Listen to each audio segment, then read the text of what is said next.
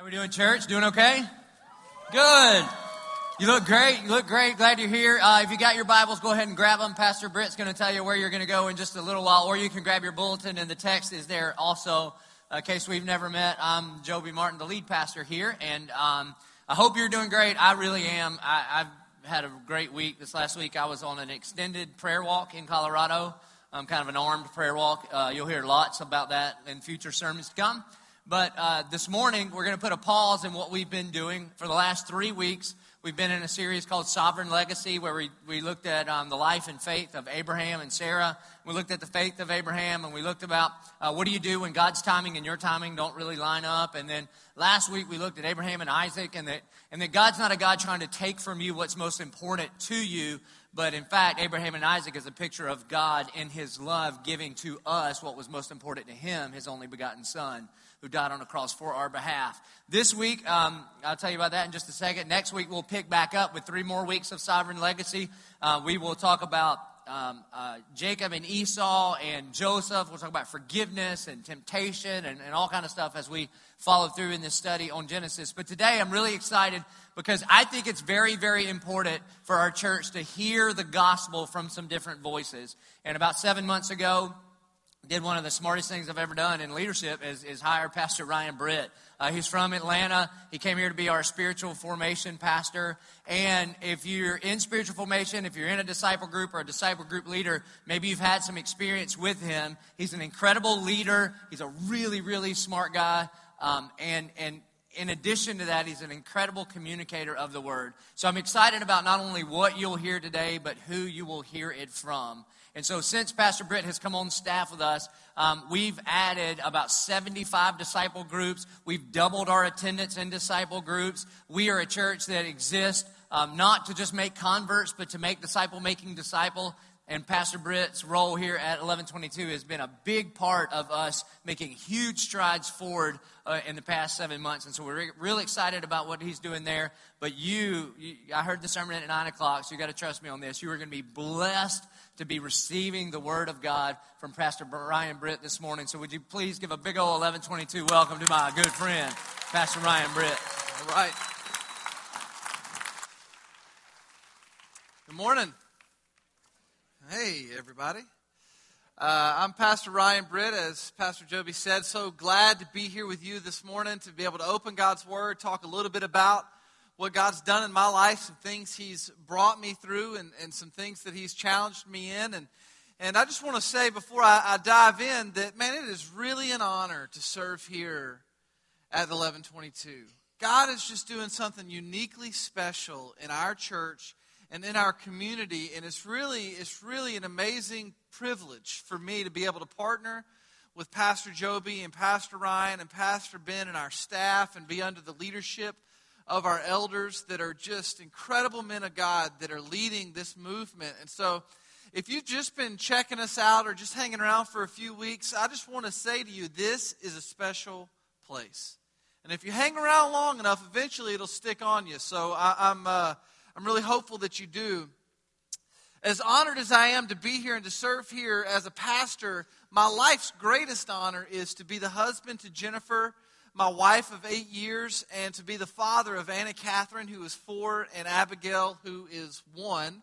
Abigail, uh, my smallest, she just started walking on Thursday, and so we're kind of in that cool, like one year stage. And um, Abigail's blonde hair and these diamond blue eyes, and Anna Catherine is, is long brown hair. I mean, she came out of the womb with like inch and a half long dark brown eyelashes and really thick eyebrows. And they're both just incredibly beautiful girls, and I'm very blessed to be their dad. Anna Catherine and I are really close friends. We spend a lot of time together. I'm really familiar with her. She's not old enough, nor has enough daddy issues to really oppress emotion, repress emotions yet. Um, I'm hoping I can hold out, but you know, we'll see. But she, so she just kind of wears her heart on her sleeve. She just uh, what's the best way to say it? She's uh, she's female, and, and so she kind of does she kind of does her thing. And and uh, recently, as she turned four, we had to take her to the doctor to get shots, and we knew she was nervous because about the time you know, a month out from the doctor, she decided that she wanted to start expressing how worried she was. And so, as a dad, you know, I'm not the most perceptive, perceptive but I kind of keyed in, like, okay, she's concerned about this. So, what we'll do is I'll be there and I'll just help encourage her and support her. And so, we knew that something was going to, something was up. And so, because I'm familiar with her, I just said, you know what, daddy will be there. And if daddy's there, well, no problems, right? Well, comes time for the doctor we go in, we do our thing. She's nervous, but she's being pretty cool about it. And the doctor comes in, the doctor who will remain nameless goes here, um, c- comes in and checks Anna Catherine out. And then she, the doctor leaves, and the nurse comes in to give her her boosters. Now, I know there's a lot of people have a lot of opinion on about should you inoculate your children and give them boosters and all that stuff. And the people who don't normally try to use science as the excuse as to why they don't give their children boosters. I'm not judging you, but I know the truth now. It's, not, it's got nothing to do with science. You just don't want to have to live through your four year old getting shots. Right? So I'm in the room with Anna Catherine, and the nurse walks in with the needles, and my beautiful, sweet, brown eyed baby girl, who is the best big sister, just caring and loving and articulate, she turned into a Tasmanian devil. She's spinning around the room, arms are flailing, she's kicking and bot. I mean, she's 32 pounds, and she was just putting a 300 pound ninja whip on everybody. And all I could think as dad was grab her, right? And so I just grab her and I hold her as tight as I can, and I got my arms around her back, and I'm holding her arms across her body, and she's just like this is, I mean, I'm just a straight jacket, you know, she's just wiggling and I'm holding her as tight as I can. And the nurse gets real close with the needle. And as soon as the first needle goes in, Anna Catherine goes quiet. There's no screaming, no tears for like a second. And next thing I know, she bit me. Right there. Bit me. Just I mean, just like a pit bull, man, right on me. And, and through the biting, I still hear these sounds. And it was kind of like a, a, a, foghorn and a, a pig being electrocuted. Like, I, like it was the craziest thing I've ever heard. And, it's, and in there somewhere was words. And all I could think was, my daughter is cursing me. Like, not like real profanity, but like just four year old curses that she's just laying on her dad, you know? And as I as we finally get it all settled and I leave that experience and I'm going to get in my truck, I put her in the car with her mother and I'm like, Y'all are on your own, you know? And I didn't, but I did. She gets in the car and she's okay and she's headed home and I get in the truck and I call my counselor and I'm like, look, PTSD, bro, I got to come talk to you right now. But I didn't do that, but I sat down and I just had a, that parent moment, that moment where you're like, I have no idea what I've done to myself. You know, if you're a parent and you're raising kids, you're like, I did this to me. I chose this. This was a, a an outcome that I wanted. You know, when my wife and I were family planning, nobody told me that my daughter was going to ninja chop bite me in the doctor's office. That was not and, and, and the, really the mistake was my fault. The mistake was me. I was very, I thought I was familiar with what Anna Catherine would do. I mean, I knew something was up, right? But I drastically underestimated what was actually going to happen. And I think that happens to me a lot of times in a lot of different areas of life that, that I'll have a foregone conclusion in my mind of the way something should behave or the way an interaction or experience should go. And then I get completely blindsided by it in the moment because I just got a little too close that I didn't really prepare myself for what was going to happen. And I think that happens with us in church sometimes. I think that happens with us in the Bible or us and people from the Bible that we can just grow familiar with their names. We can grow familiar with the scriptures or familiar with our interactions together, and we can really lose the weight and the significance of what's being said and what God has for us. And so today, my, my goal is to open our, our Bibles to a pretty familiar passage, but I'm hoping that the significance of it does not get lost in the familiarity of the names. You probably have heard these names before if you've been around church and you've experienced any telling or any version of the passion story, the last the account of the last few hours of Jesus' life. Um, but I, I pray that as we study our scriptures today, that God would speak to us on a level that's new beyond the level that we're familiar with it. If you have your Bibles, we're going to be in Mark chapter 15. In Mark chapter 15, starting in verse 1, like Pastor Joby said, it's also in your bulletin, uh, or it's going to be on the screens. You can follow along. Mark chapter 15, verse 1. As soon as it was morning, the chief priest held a consultation with the elders and scribes and the whole council, and they bound Jesus and led him away and delivered him over to Pilate. And Pilate asked him, Are you the king of the Jews? And he answered and said, It is as you say or you have said so. And the chief priest accused him of many things. And Pilate again asked him, Have you no answer to make? See how many charges they bring against you. But Jesus made no further answer, so Pilate was amazed. Now at the feast, Pilate used to release for the people one prisoner for whom they asked. And among the rebels in prison who had committed murder in the insurrection, there was a man called Barabbas. And the crowd came up and began to ask Pilate to do as he usually did for them. And he answered them, saying, Do you want me to release for you the king of the Jews? For he perceived that it was out of envy that the chief priest had delivered Jesus up. But the chief priest stirred up the crowd so that Pilate would release for them Barabbas instead of Jesus. And Pilate again said to them, What shall I do with the man you call the king of the Jews? And they cried out again, Crucify him. And Pilate said to them, Why? What evil has he done? But they shouted all the more, Crucify him. So Pilate, wishing to satisfy the crowd, released for them Barabbas, and having scourged Jesus, he delivered him to be crucified. What we have here in Mark chapter 15 is the most significant chapter in all of human history. These events that are playing out are the most important, most defining moments in human history, in my history, in your history, in all of human history, these, these events were the point that our lives, our existence, our recorded history hinge on the things that are transpiring here in Mark chapter 15 and beyond. And, and what we have going on here is a couple of different things. We have three people that the scriptures really focus in on Pilate, Barabbas, and Jesus. And Jesus is being handed over to Roman authority by his people, Jesus' people, the Jews, who had been in relationship to Jesus for quite some time. They didn't just meet Jesus five minutes ago and not like him and then want to have him killed.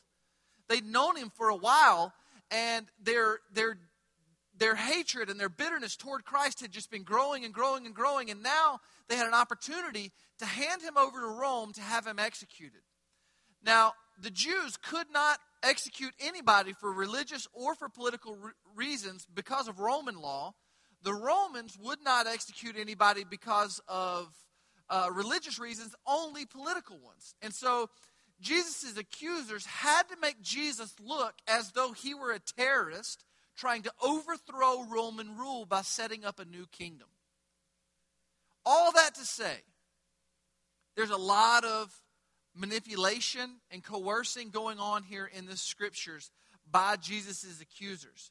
There's a lot of things happening here that are just on, on a lot of levels super shady. And the scripture tells us that Pilate sees it. He sees that something here is not right, that these people are envious of Jesus, and so they're trying to, to get what they want by, by inaccurately portraying this picture of Christ. Pilate is an interesting study. Pilate standing there in this dialogue that he has with Jesus is fascinating. It's always fascinated me. I've, I've been around this passage of Scripture for oh, well over a decade, and the thing that always jumps out at me is the words in verse 5 where it says, Pilate was amazed at Jesus' lack of response. The accusations against Jesus are mounting, the attacks are growing, and, and Pilate standing there having ruled over many, many, many trials. Rome was no small thing. It's hard for us to imagine the power of Rome when we read the New Testament. But Rome uh, expand, expanded over a million kilometers and they ruled for over 1,500 years. It was an empire. It wasn't like United States as a country where we've been hanging around for a couple of hundred years and we stretch across a few thousand miles. They were massive and their power was was full and it was strong and they they executed people all the time. So this was nothing new for them. Pilate had been in many, many courtrooms, and he's standing there watching Jesus' accusers go after Jesus, and he is amazed at what Jesus doesn't do. He's amazed that Jesus doesn't defend himself. And I just want to say, I absolutely love that Jesus does not defend himself when people come after him in this text. Do you know why? Because it's so opposite what I would do. I mean, I can see this play out in my life on the simplest of levels. When my wife accuses me, hey, baby, I'd appreciate it if you didn't leave your shoes in the living room. You know what I do? I defend myself. I concoct something that preserves me, right? A lot of my decisions in life, especially when conflict arises, are made in the interest of self preservation. And Jesus is showing us right here that that's not how we have to act. That we don't have to control, we don't have to self preserve, we don't have to defend ourselves, that there is something bigger at work defending us. There's something bigger on an eternal scale that is happening in our defense. And that thing that Jesus is showing us here, do you know why Jesus is so confident that he doesn't have to defend himself? Is because he is absolutely confident in God's sovereign plan. See, Jesus was there before he ever put human skin on. He was there with the Father when he and the Father penned the plan. When they wrote it, Jesus was there. Fast forward through eternity to this moment where Jesus is in the moment and he's being accused. He doesn't rise up and fight back. He says, This is the plan. He is completely supernaturally confident in God's plan. And do you know what? You and me today, we can have the same supernatural confidence that God has a plan. He has a plan.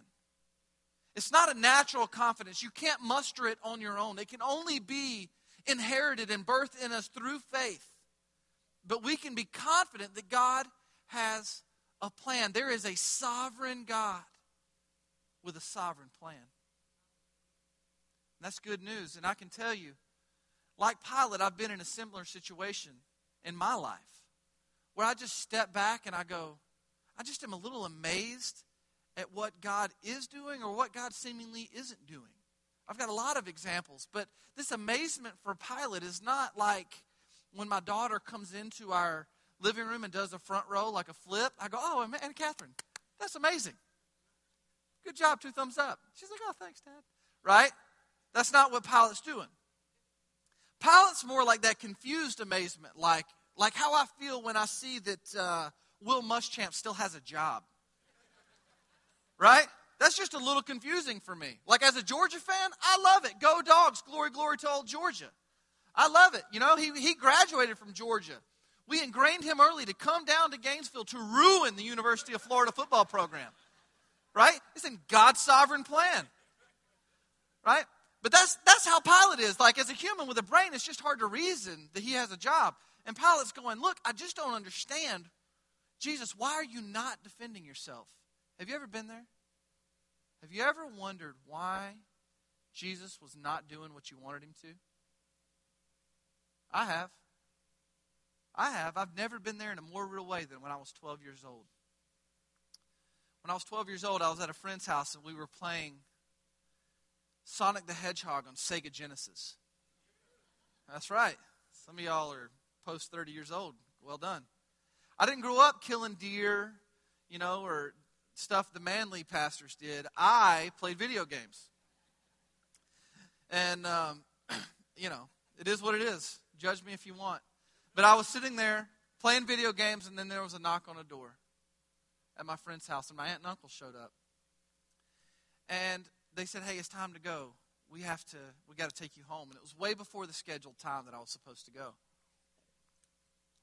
So I get in the car. We drive back to our house. It's a pretty quiet car ride. We pull up into my driveway, and there's a few cars from different family friends. And I walk inside, and I knew something was up. And my, I sat down next to my older brother, and I began to listen to my dad tell me and my brother that my mother had been diagnosed with cancer. And at 12 years old, confusion set in immediately. So for the next couple of years, we prayed and prayed. We begged God. We believed God. We thought that God was going to work this out for our good based on our definition of what we think is good. My dad's a pastor, the godliest man I've ever known. I would walk through the hallways past his office in the morning, and my father would literally be laying on the floor, crying, weeping, begging God to heal my mother.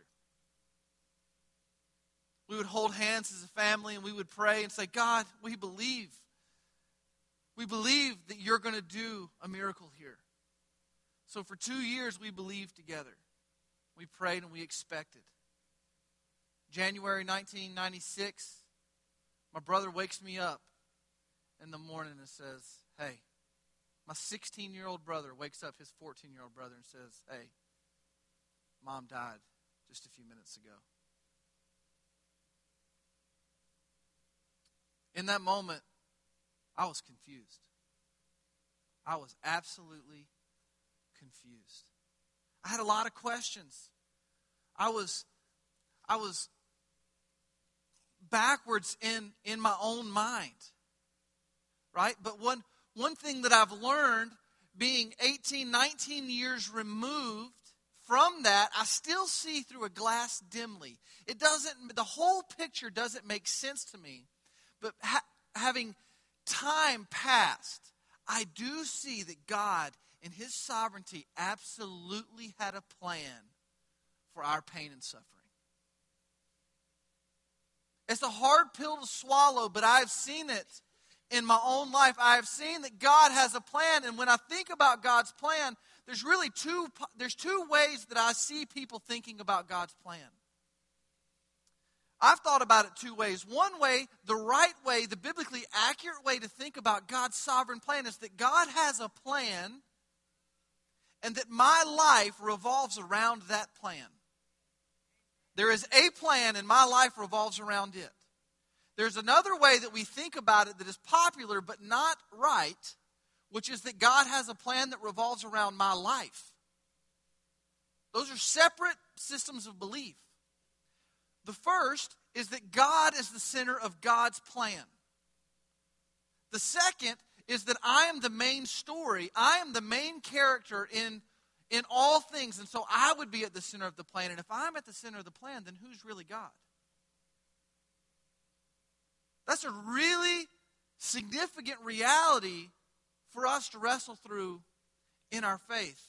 Through my mother's suffering and eventual passing, I saw, I've seen God's plan. I've seen it. I, I saw it before I moved down here. I was, I was teaching at a pastor's conference in rural Kenya. And it came time for question and answer. And nobody was really talking. And I'd been teaching for like eight hours. Like, you know, you, you know you're a really terrible teacher when you can go for eight hours and not one person has a question. Like, at least ask me to stop. You know? And not one question. I'm like, oh, Lord, like language gap, or, you know, definitely not me. This language has to be the problem. They're just not talking. And eventually, the one of the, uh, I asked them, what do you s- struggle with as pastors? An American pastor asking rural African pastors, what do you struggle with? That's a really dumb question, but I ask it, and this is what they said eventually. Eventually, I got them to say this back to me. They said, listen, as pastors here in rural Africa, we struggle every day, all day. We suffer every day, all day. That is the only struggle we face. And you Americans, you know nothing of suffering based on their perception, I had nothing to offer them because I don't know how to suffer. And in that moment, it hit me like lightning. It was like God punched me in the heart.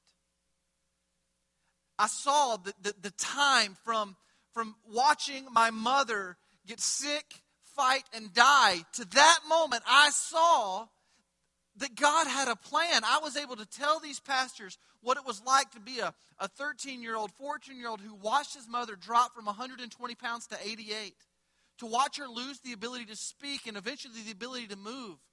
I can still tell you today what the men were wearing when they carried my mother's dead body out the front door of my house that she died in. I sat there in a chair just like I stand here today, and it was, it was like lightning that God said, Son, I have a plan for your pain. I'm not saying that that's the reason my mother died, but I'm saying she died, and there's a reality that comes with that, which is that God has a plan for our pain and our suffering. Do you know that God has a plan for the promises of your success as much as He does for the pain of your suffering? Whether it's in the, in the mountain highs of being super successful, God has a plan. When it's in the valley lows of pain and suffering, God has a plan. And we have the opportunity to center our lives around God's plan. I've seen God use that story for His fame and His glory at the center of His plan. It's amazing to see what God can do when you have the confidence that He has a plan. When my family moved here to Jacksonville, the only way I can really explain us coming down here was that one day I was driving down the road and I got this itch, like over here, in like the love tank area, you know, like it just started itching, and the itch was called 1122. Like I just couldn't scratch it one day, and so I reach out to Pastor Stone, and and he and Pastor Joby and I have been friends for a long time, and I'm just more or less saying, hey, what's God doing down there? I'd like to hear more. I was in an incredibly blessed situation on the north side of Atlanta where I was at a, a really healthy church, one of the best churches in the country, under some really incredible leaders. God was doing an amazing thing. Uh, it was one of the largest churches in the nation, and, and I had a really unique seat that I was able to travel all over the world and see God work miracles and see his sweeping movements as he did his thing all over the world. He let me see it. And so I began to tell people, like, I think God might be changing my role in his story. He may be asking me to, to switch gears a little bit as I revolve my life around his plan. And, and everybody started asking all these really hard questions like, bro, that just doesn't make sense. Seemingly, what you're talking about doesn't make sense professionally. And my wife, who's a saint, but I go home and I'm like, hey, baby, uh, think about this place, you know, Jacksonville. There, there's a beach right? Like they got the ocean. You like sun? And she's like, hey, I have a newborn. We had a newborn that was like five minutes old. And on top of that newborn, my, the last six months of my life had been really complicated from a health perspective. I mean, uh, right before I, I came down here, as we were talking through me coming down here, like way down the line, I was on this uh, trip to Mozambique when I was trekking through the jungles of Mozambique, and I get bit by a tick in my ear. And that tick gives me this thing called African tick fever. And I, I get super sick, like fever's like 106 degrees, and I'm shaking like crazy. And I'm in and out of the hospital, and I'm, I, I literally think I'm going to die. My wife thinks I'm going to die, and she's got a newborn. And man, it was messed up. This tick bites me, and I'm like, my life is just jacked up. Go on a mission trip. My life is just jacked up. And, and, and things are just, uh, sorry. And, um, but and right before that, I had been in the hospital two different times for serious heart complications from a wisdom teeth surgery that just went way bad. And now I'm telling my wife, hey, we're going to pack it all up again. This is our seventh house in seven years. We're going to pack it all up and we're going to move on down to Jacksonville because Joby called. Right? No, man. Life's happening. Life happens, right? The pressure rises. What do you do when life happens? What do you press into? What do you press into when the situation's difficult? Do you lean into confusion? Do you go into this downward spiral of the chaos of habitual living? Do you try to gain control and begin to manipulate? Do you become paralyzed by your fear of what you can't control? What do you press into when life happens? Jesus is showing us right here in Mark 15 that, that as the pressure mounts, we can press in as a people into God's sovereign plan. He's a good God with a sovereign plan. In the story, there's a man named Barabbas in this scripture. Now, Barabbas is a really interesting case study. Barabbas, in the account of Matthew, Barabbas is known as someone who's notorious. He committed murder. Barabbas is literally in prison for the, for the crimes that Jesus is being accused of. So Barabbas had led a revolt against Rome, trying to overthrow Roman rule. Romans squashed it, and they threw him in jail. And Barabbas is in prison waiting for death because of the crimes he committed. So he is just justly in prison and he is justly condemned, just sitting there waiting. So I think about Barabbas sitting in this dark Roman prison cell. I've never been in a Roman prison, I've never been in any prison. But my guess is in a Roman prison, it's not awesome. Right? So Barabbas is sitting there in the dark. He's full of fear.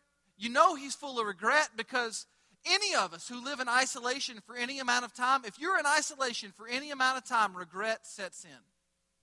It doesn't matter how tough you are, how mean you are, how many tattoos you got. Left to yourself long enough, regret will find you. Barabbas is sitting there full of regret, full of fear, awaiting death. And then all of a sudden, one day the door to the prison opens and the light breaks through.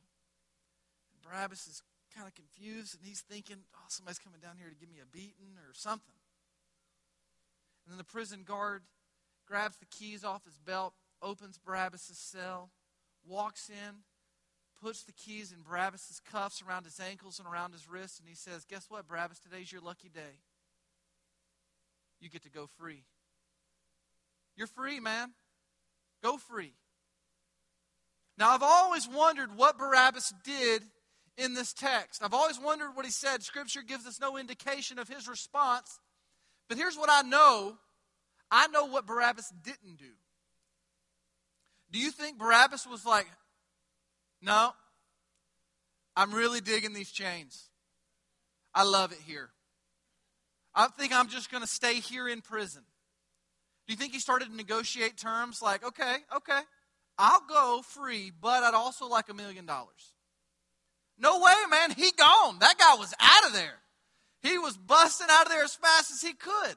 When you get set free from prison, you don't hang around to see what happens next. I learned this in a quick story I'm going to share with you. My father was here Thursday night uh, when, I, when I was teaching the 722 service. And when I wrote the sermon and I realized he was going to be in the room, something hit me. It hit, it hit me that uh, even he did, had not previously known the truest version of this story. So I confessed sins to my father in a room of a thousand people on Thursday. That was cool. I'm 15 years old. And it's Friday afternoon, which means it's football time. And I played on the football team. And uh, I know, you can tell. And um, I played on the football team, and I forgot I grabbed the wrong jersey when I left the house that afternoon, and so I was panicking.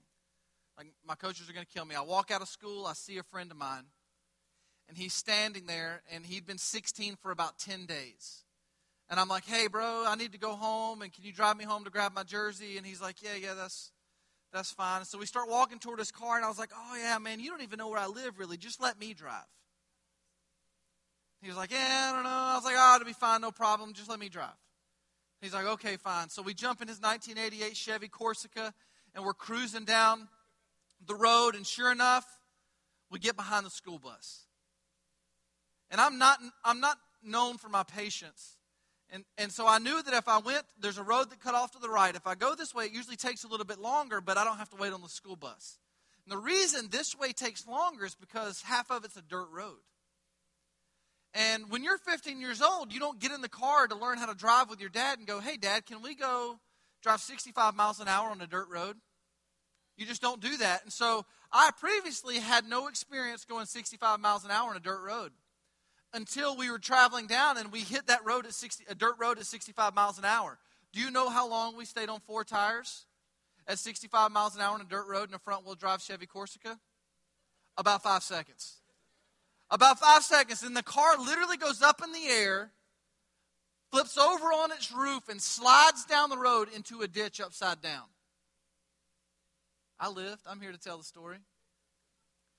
Me and my buddy somehow miraculously are not anything but just scraped up, you know, and we kick the door out and we're walking. This is pre cell phone days.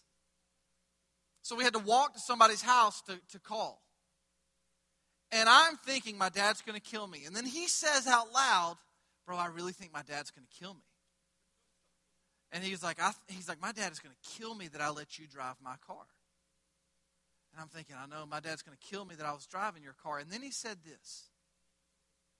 He said, maybe we should tell him that I was driving. You right. ding, ding, ding, ding, ding, ding, ding. I mean, it's just going off in my head like the most beautiful of bells. You're so right. We should tell him that you were driving. This is not my fault. I was in the passenger seat. I, you did this. I absolutely let that brother take all the rap for the whole thing. I did. And the first time I confessed it was like Thursday. That's pastoral confession. I had forgotten about it. I repressed it in my emotional bank. And I'm just telling you, look, this, this is what Barabbas is doing. He's not negotiating terms saying, hey, I want to hang out and you want to take my place? Done. It is done. It's really not that far fetched of a scenario if we get really honest on a heart level here. If we're anybody in this story, we are Barabbas.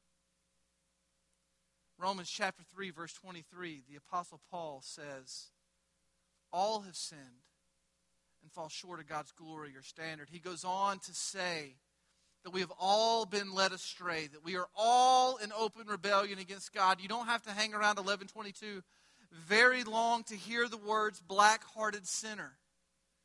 You don't have to hang around here very long to hear us say that we are, by nature, humanity is rebelling against a holy God. That everything about us says we want to be God, and God says, I'm the only one, and we are fighting back. And because of this reality that is called sin, we were born into an emotional and a spiritual prison. And that spiritual prison creates a reality for us that's penalty is death, is what Scripture says. That we will not just die physically, but we will die for eternity separated from God. And just like Barabbas, we are trapped in that prison. Not by happenstance, but because it is a prison that we justly deserve for crimes we absolutely committed. And the keys are being put in the cuffs, and they have been put in the cuffs, and the door has been opened. And just like God positioned Jesus on a cosmic scale in every way, God chose Jesus to go to be punished for Barabbas' sin and for Barabbas to go free. And it's the same for you, and it's the same for me. God, on an infinite scale, chose Jesus to take our place and to get and to bear all the deserved punishment for all the Ryans, for all the Jobies, for all the yous, for all of us, that God chose Jesus to wear our punishment and to absorb it so that we could be free. So that we could be free. I often sit back and scratch my head when I meet with people and I say, Do you know that you're free? I mean, you're free. Why are you hanging around prison? You're free. This freedom comes to us in three parts, on three different levels. I want you to hang with me here. This is really important. It's because it's one thing to say you're free and then you go and live and not feel free. Today we can realize the depth of the freedom that is provided and paid for us by Jesus. So, in, in my sense, I am free. By God's grace, through faith in Jesus, I am free from the penalty of sin forever. I'm free. I am free.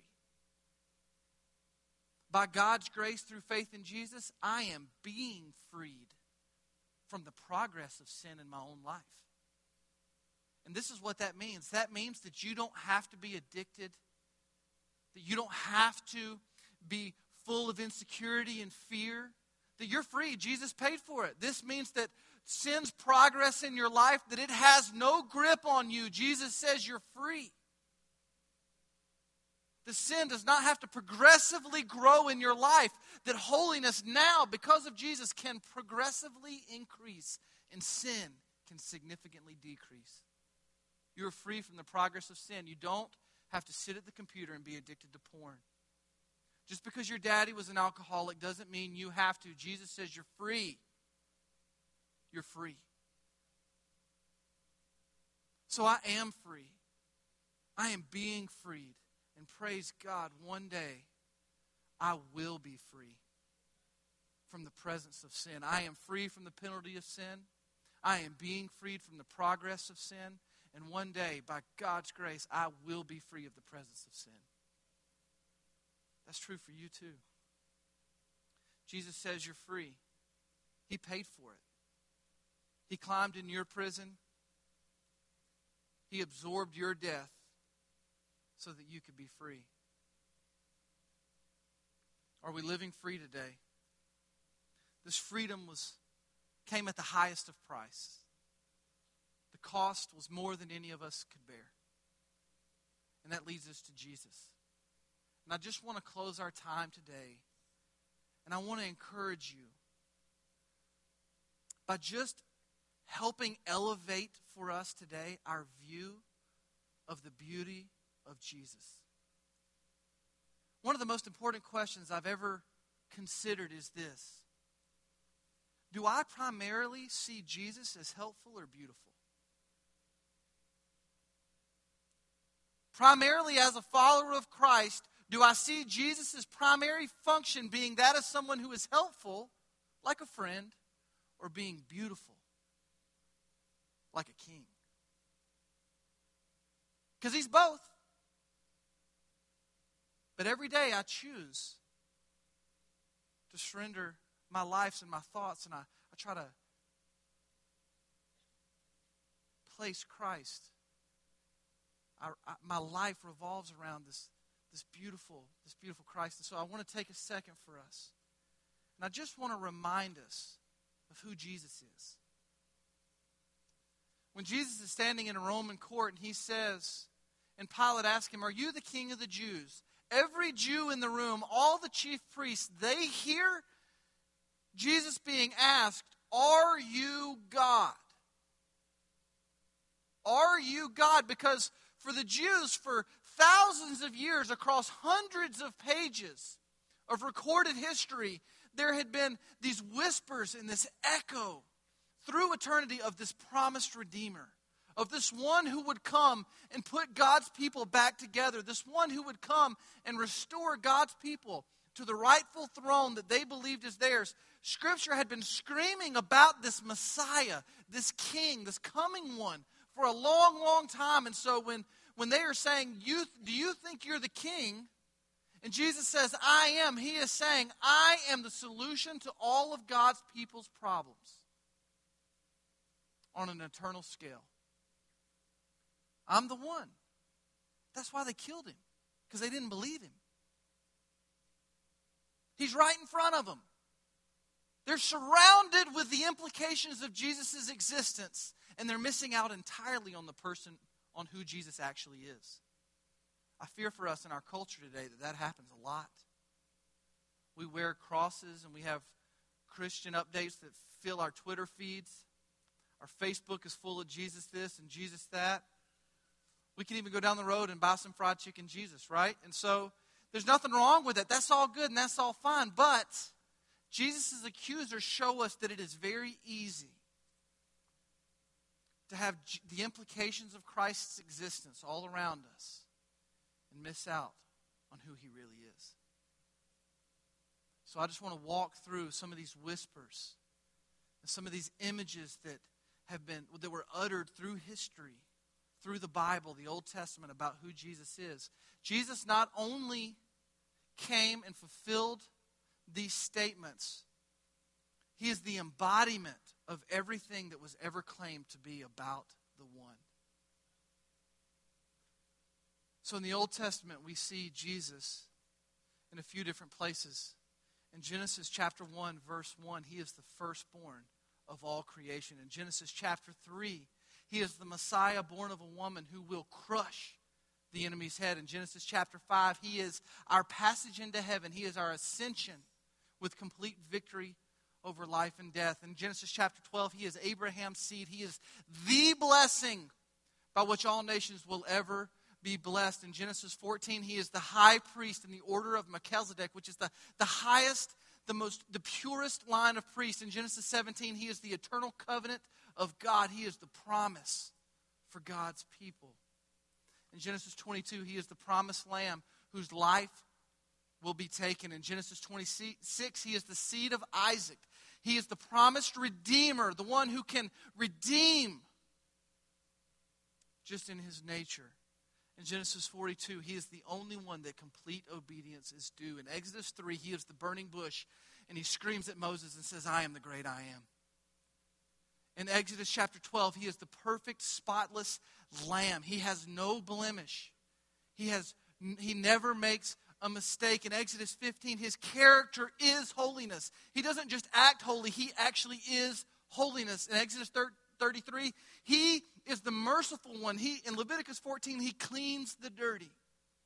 He's the only thing that can make dirty things clean for all of eternity. In Leviticus 16, and this is my favorite, he is the death of death.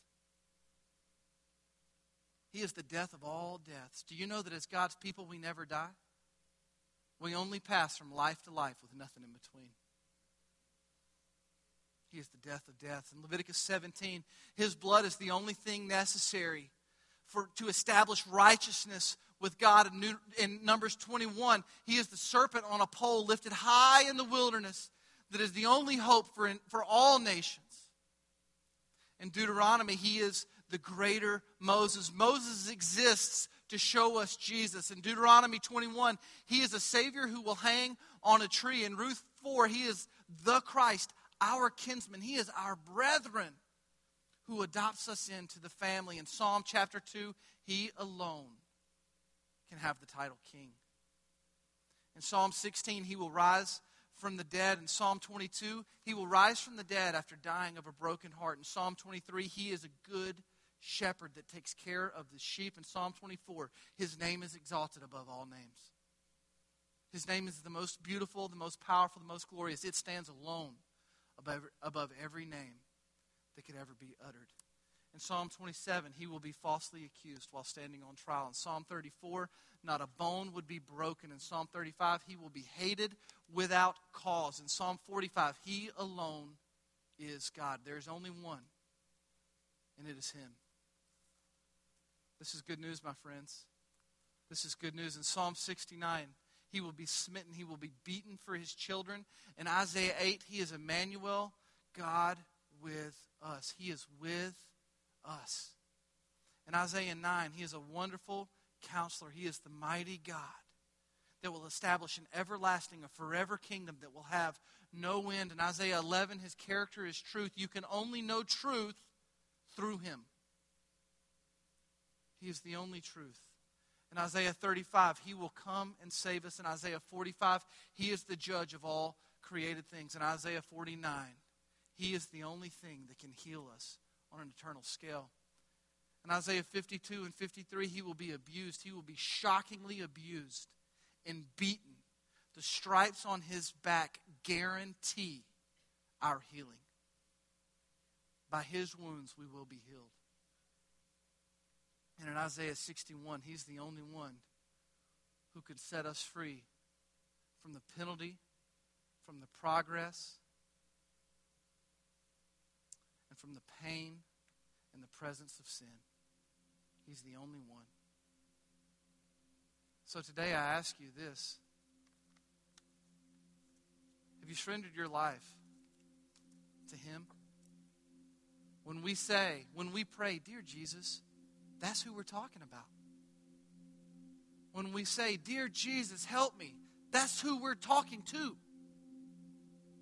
When we ask questions to the sky and we say, Why Jesus? That's who holds the answer. He's the one. When my mom died and my heart was full of chaos and confusion, I asked the same questions that, was be, that are being asked of Jesus in Mark 15. I said, Are you the one? Are you the one who can put me back together? Are you the one that can take all this guilt and all this pain? Are you the one who can heal?